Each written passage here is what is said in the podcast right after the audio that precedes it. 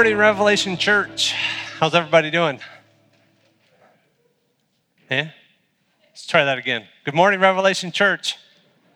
Morning. All right. I don't know why, but I feel like we need to pray as we uh, start into the scripture this morning. So let's pray. Dear Heavenly Father, we thank you for this time. We thank you that we're able to uh, open your word together as a community, Lord God. Uh, this is not a time about uh, what fun words I can share, but instead, Lord, this is about you and your word and your gospel, Lord God.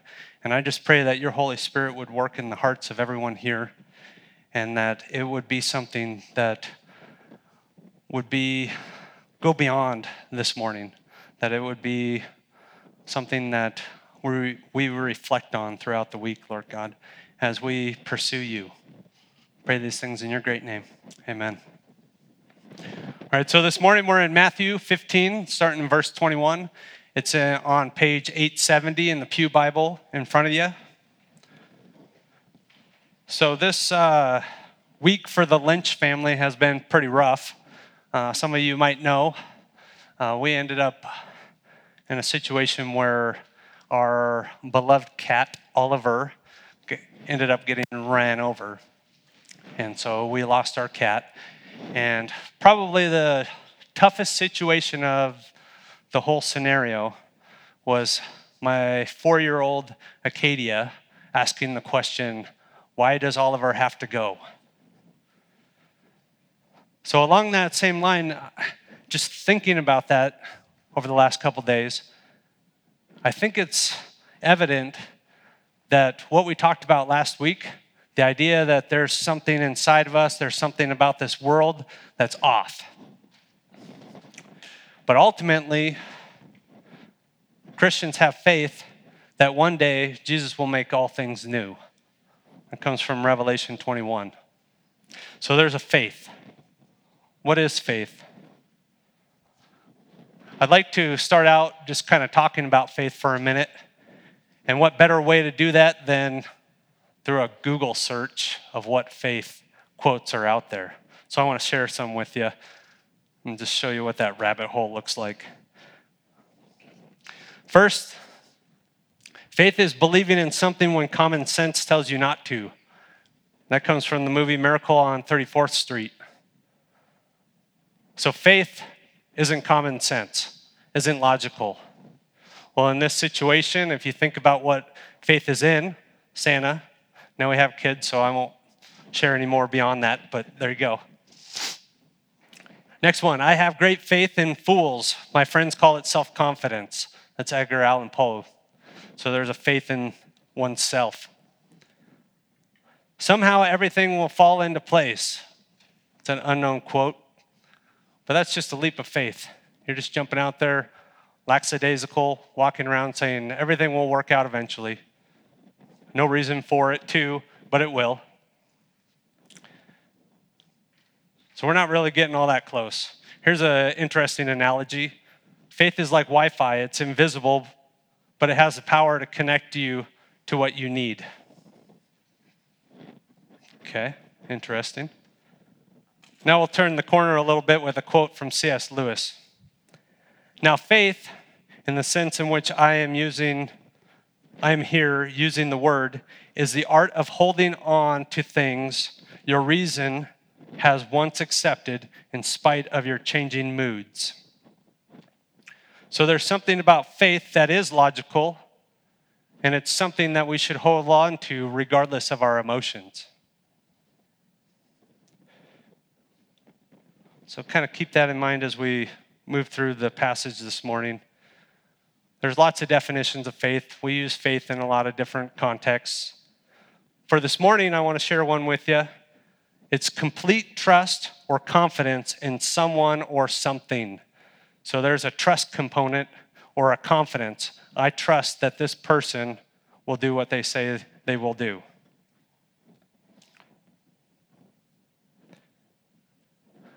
And ultimately, faith is the main subject for this morning. As you can see in verse 28, let's look at verse 28 together. Then Jesus replied to her, Woman, your faith is great. Let it be done as you for you as you want. And from that moment, her daughter was healed. So there's a great faith that Jesus identifies in this woman. This is something that we as Christians should desire as well as a great faith. So now that we have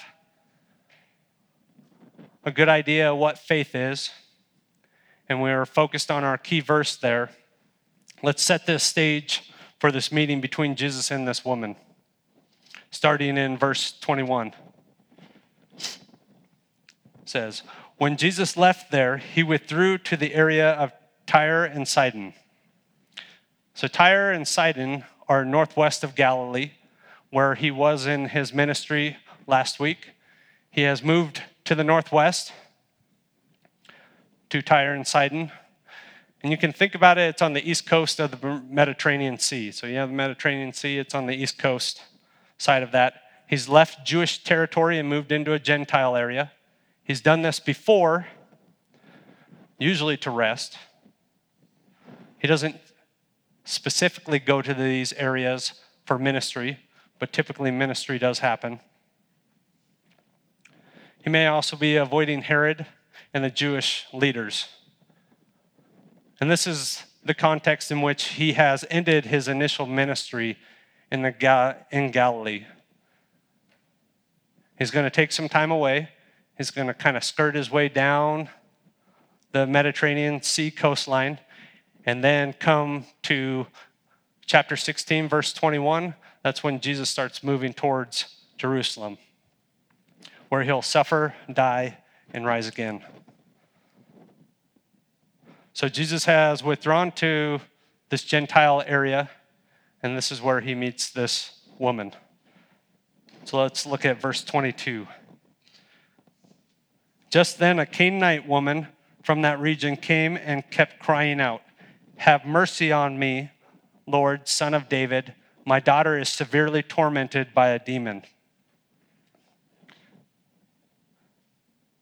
So, this is a Canaanite woman this would be somebody that is far outside of the covenant between God and his people.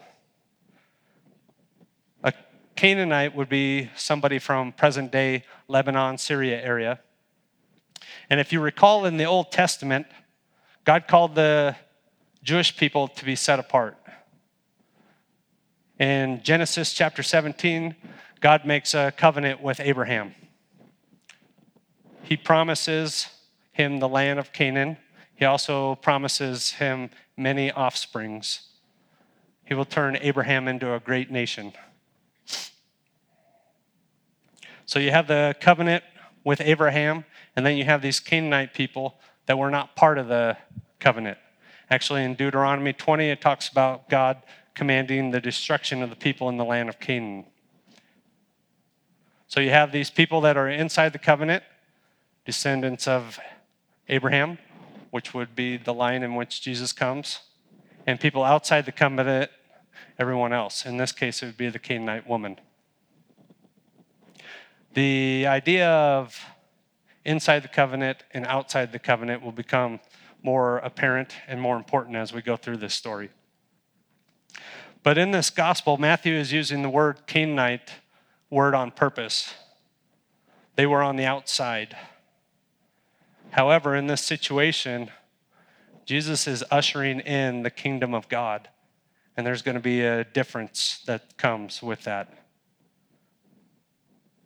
And that this covenant is no longer just for the Jewish people or the descendants of Abraham, but for everyone. And God shows us, or Jesus shows a small glimpse of that in this interaction with the Canaanite woman. So she's got one strike against her. She's a Canaanite. Second, she's a woman. Many of you are aware that a woman in this cultural context, this kingdom, this earthly kingdom, would, be, would not be highly valued. However, in the kingdom of God, women are highly valued. You can see from this example that we're reading right now. There's also Mary Magdalene that uh, accompanied Jesus in his ministry There's a woman taken in adultery, John 7. There's the woman at the well, John 4.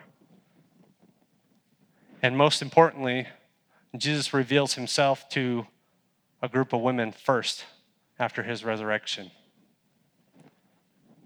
So the, the kingdom of Jesus is ushering in a new paradigm. It's very countercultural because this woman is being a Canaanite and being a woman, she's very far down the list if you were to rank people. If anyone was deserving of a relationship with God, this would not be this person. However, she is credited with great faith. So let's talk about that. And with that, I have four points regarding great faith. One, it's in the right object. Remember our definition in someone or something, in this case, Jesus. There's a sense of repentance, a change of direction, reverence, a demonstration of deep respect, and fourth, persistent, continuing regardless of the obstacles that are placed in front. So, first, faith is in the correct object. So, some of you are what they might call outdoorsy. So, let's imagine that there's a group of people that are mountain climbing. And as they're mountain climbing, there's an accident and two people fall into a crevasse. While in that crevasse, one person says, I believe I have complete faith that this rock here will hold me. The person steps out in faith, the rock gives way, and the person falls. The other person has little faith, says, I think I understand, and I think that this rock will support me. I'll go ahead and make that leap anyway. Makes the step and is rescued. So, in that scenario, it's not about how much faith you have, it's about what your faith is in.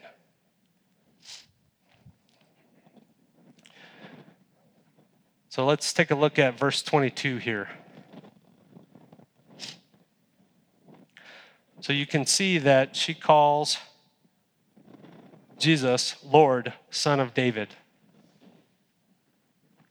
Matthew establishes Jesus as the son of David in the very first verse of the gospel. It says, The book of genealogy of Jesus Christ, the son of David, the son of Abraham. Now, I'm going to nerd out just for a quick second, but I find this kind of fascinating, and I hope you do too. But the term of the son of David is actually used seven times in the book of Matthew. Okay? There's an eighth time which refers to Joseph, and that's just identifying his lineage. But what's interesting is it's used seven times, and seven, there's something specific about the number seven that's kind of fascinating. Four, thinking of the four points of the earth north, south, east, west. And then three, the Trinity of God God the Father, God the Son, God the Holy Spirit. So you have three and four make seven. Now, the Son of David is mentioned seven times. And the Son of David, or the Messiah, as promised back in the Old Testament, will be the one that brings heaven and earth back together. So, Matthew, in his usage of the Son of David, is not only just saying it explicitly, but he's also using it in an implicit way. It's kind of a cool idea. I thought that was neat. So Jesus is going to be, Jesus is the son of David. He is the one that will restore earth back to the way it was designed. And so ultimately, her faith is in the right object Jesus, son of David. So, first we have the right object, then we have a sense of repentance in verse 22, she says, Have mercy on me. She's crying out, Have mercy on me. There's a change of direction. She probably heard what Jesus was up to. Eshmun, the God of healing, for that culture was obviously not working. Her da- daughter was demon possessed. She might have gone to the pagan god, wasn't working. So she seeks out Jesus. She cries out to him. She didn't demand anything. Instead, she cries out for mercy. There's a sense of humility, accepting that what she was doing was not working. And so there needs to be a change of direction. Another interesting fact the repentance in most situations, if we spend some time reflecting on that, comes out of a place of desperation. This mother is desperate. Her daughter is demon possessed. Her daughter is not the way she's supposed to be. I had a situation, Alyssa and I, with Jaden when he was very young. We were out in the middle of nowhere at our grandparents' house, north of Spokane, way out there. He had a fever, ended up having a seizure. It's pretty, pretty crazy, pretty unreal when you're in that situation where you've lost complete control.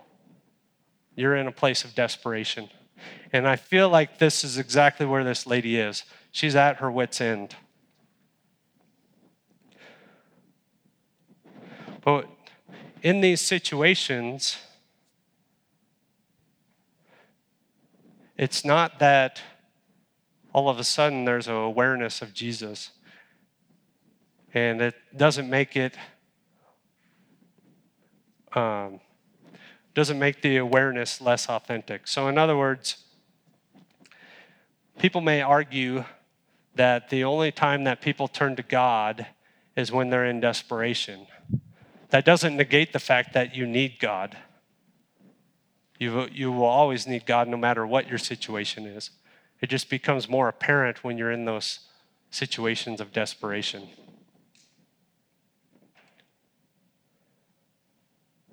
So she cries out to him, and yet Jesus is silent. Let's look at verse 23. Jesus did not say a word to her. His disciples approached him and urged him, Send her away because she's crying after us. He replied, I was sent only to the lost sheep of the house of Israel. So this should be thought provoking. She cries out to him. First, Jesus is silent, and then he responds. The disciples want Jesus to fix the situation and to send her on her way. But Jesus wants to bring her faith along in the situation. And Jesus responds in a way that she could definitely hear. So in verse 24, when he said, He replied, I was sent only to the lost sheep of the house of Israel. That's directed at the disciples, but in a situation where she can most likely hear it. So, what is this about? Jesus' mission at the time was primarily to the Jewish people. As discussed earlier, the descendants of Abraham were the people that were set apart by God to be in relationship with Him. And remember that Jesus is still acting within the old covenant. A new covenant begins when Jesus dies and rises again. Let's take a look at Hebrews 9.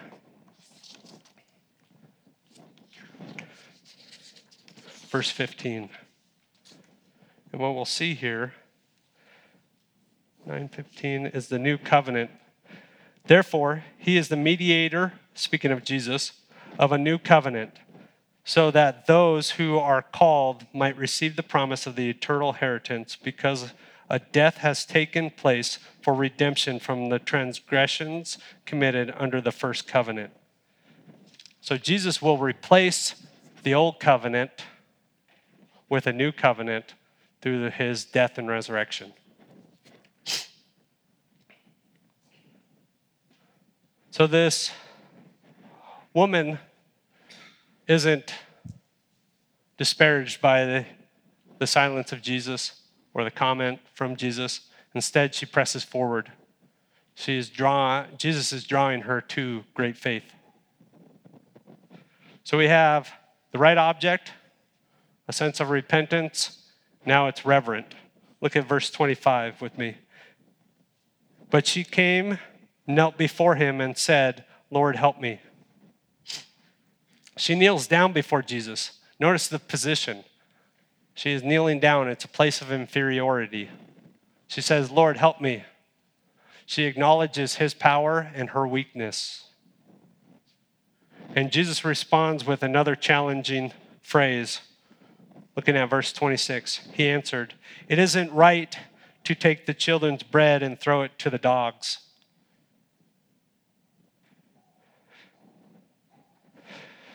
So, as discussed earlier in this gospel, Jesus is the bread of life. The Jewish people are to receive this bread.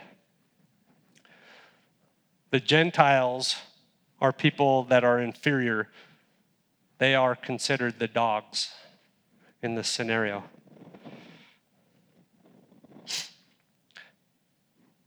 If anybody else was in this situation, I feel like this might be a good point to give up and turn around go somewhere else. But she presses on. It's like a word battle. It would be easy for her to give up. But remember, we're moving toward the verse 28 great faith. So, last is persistent. Verse 27 Yes, Lord, she said, yet even the dogs eat the crumbs that fall from their master's table.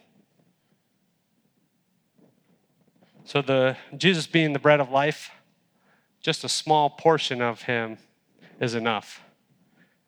Remember, faith is not based on how much you know. It's about what your faith is in.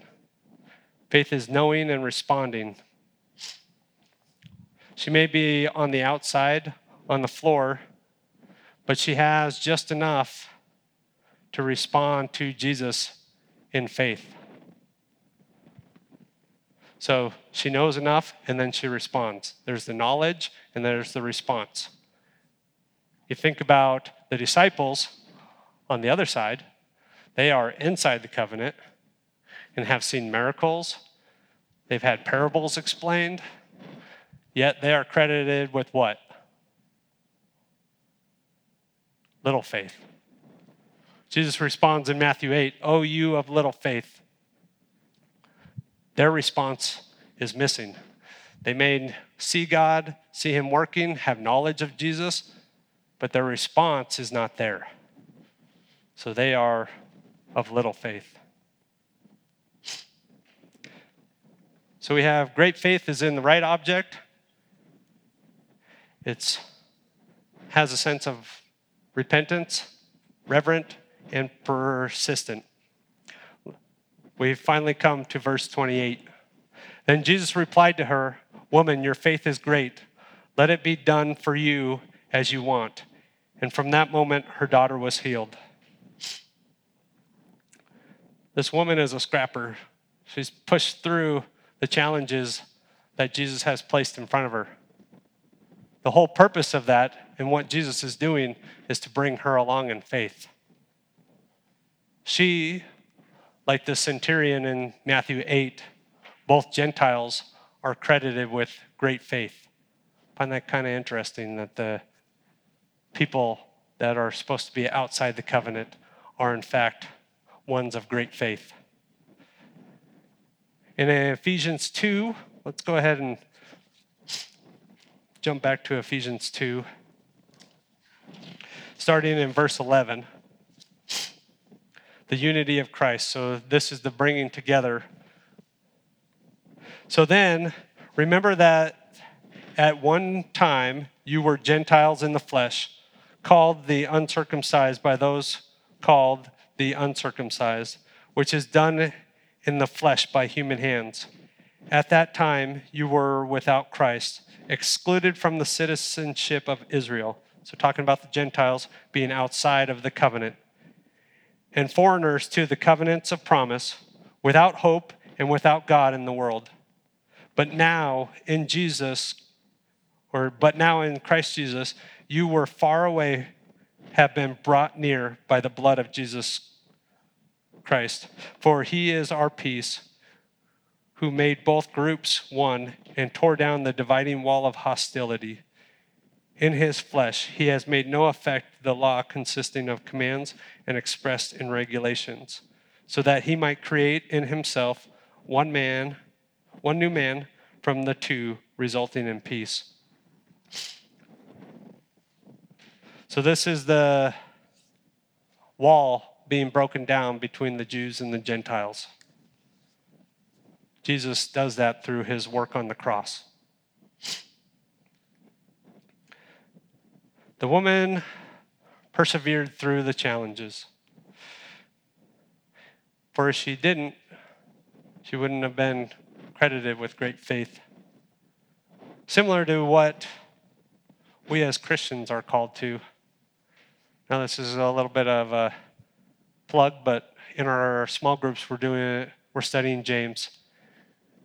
And I'll keep coming back to this. I love this verse James 1 2 through 3. Consider it pure joy, my brothers and sisters, whenever you face trials of many kinds, because you know that the testing of your faith produces perseverance. So, the challenges that were set before her created perseverance. So, in summary, just want to take a quick look at the four components of faith, but at the same time, kind of show you the other side of it too. So, first, great faith is in the right object. It's not wishful thinking. I believe it will work out.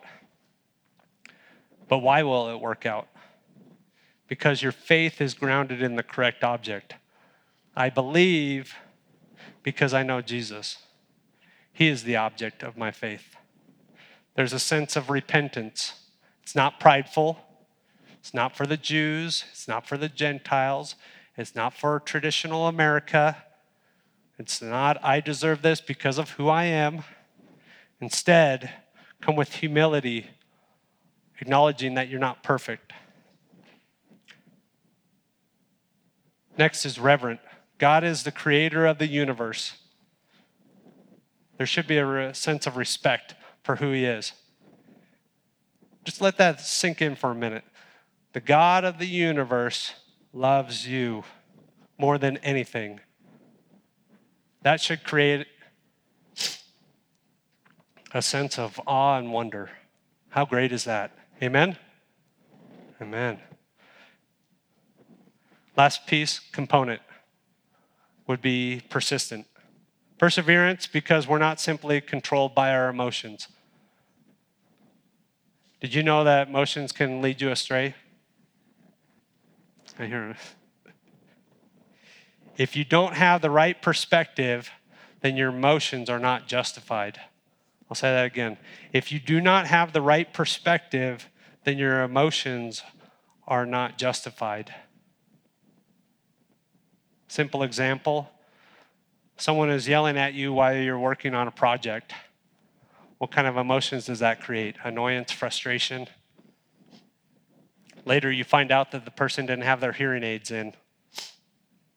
Now, what emotions do you have? Empathy, compassion. You didn't have the right emotions because you didn't have the right perspective. Your emotions may not necessarily be appropriate for the situation.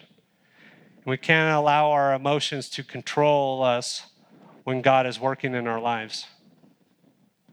God might be doing something in your life. Let this be an encouragement for you.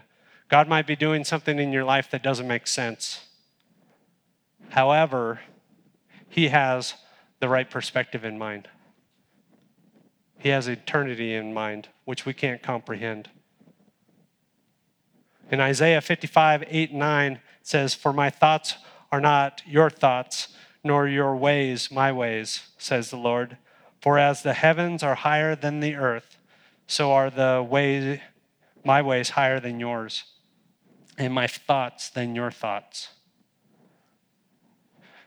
God has a different perspective than we do.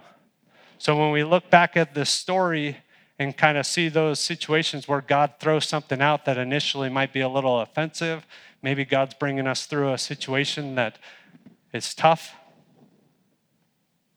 We have to remember that God has the right perspective. He is good and He's in control of all things. So He can be trusted. If you're a believer, and have faith in the right object, Jesus. It's the Sunday school answer, right? Jesus. All right. Uh, have repented and turned your life toward emulating Jesus through the work of the Holy Spirit. Hold a reverence for God as Lord of your life. Let this story be an encouragement to you as you pursue great faith. If you're not a believer this morning and you want to know more, I encourage you to talk to somebody. Ask them about what is this great faith. Because remember, it doesn't require great knowledge. It's simply asking God to have mercy on you, like the woman did in this story. Have mercy on you because you're not perfect, which is the standard set forth by God. And not meeting this standard puts you at odds with God, which creates separation between you and Him. The ultimate separation being death, which is the penalty for the wrong that you have committed. But Jesus, having died, took that penalty for you in your place. He rose again, defeating the penalty of death, unifying God and man for those that believe. The Son of David, Messiah, Jesus, unifying heaven and earth, like we talked about earlier, which was the intention from the beginning. This is the gospel. This is the good news. This is the peace that should bring us great joy, great excitement. It is amazing that Jesus would die for us because he loves us just that much. Now, I'll close with I didn't finish my story about the cat.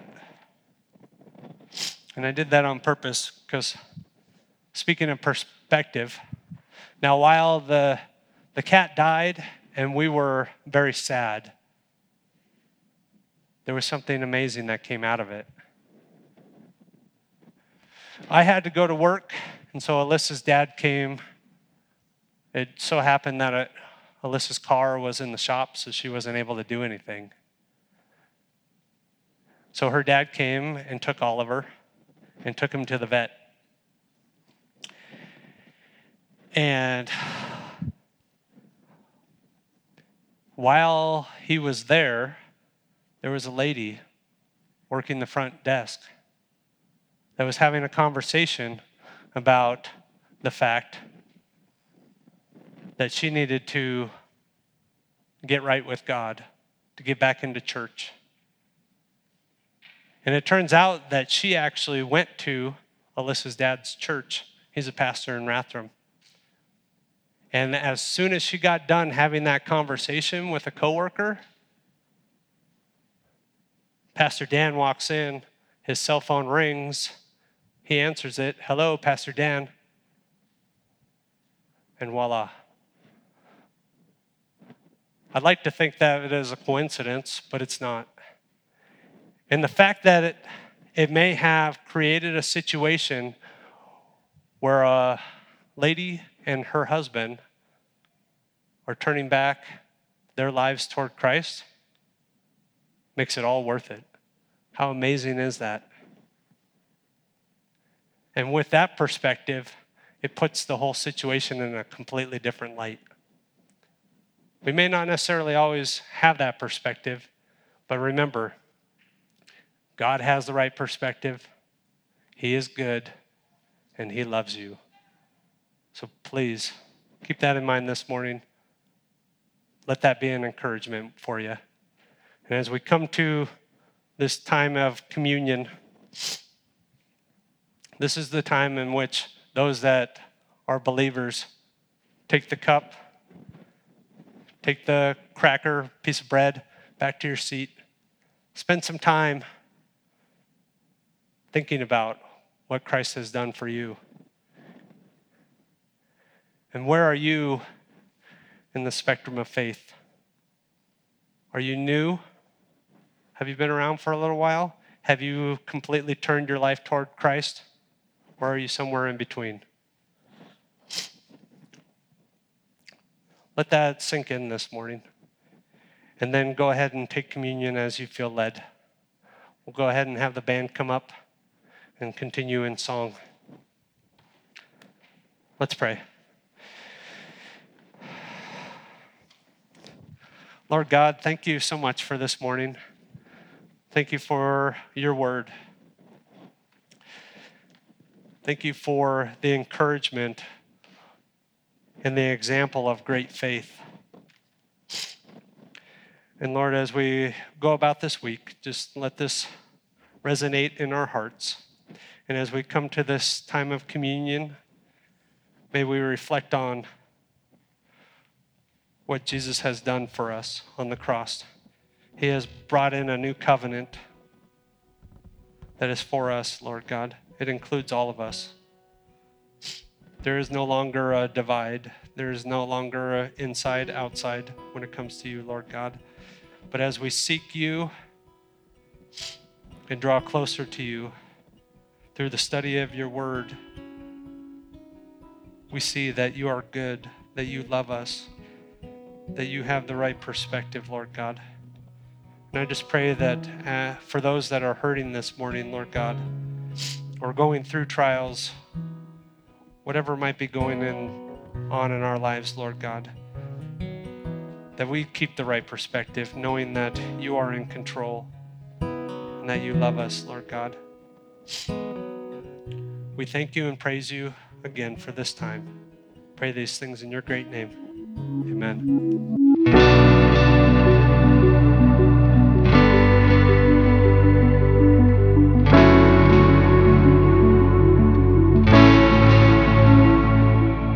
You've been listening to the Revelation Church Coeur d'Alene podcast. Learn more about Revelation Church at revelationcda.com.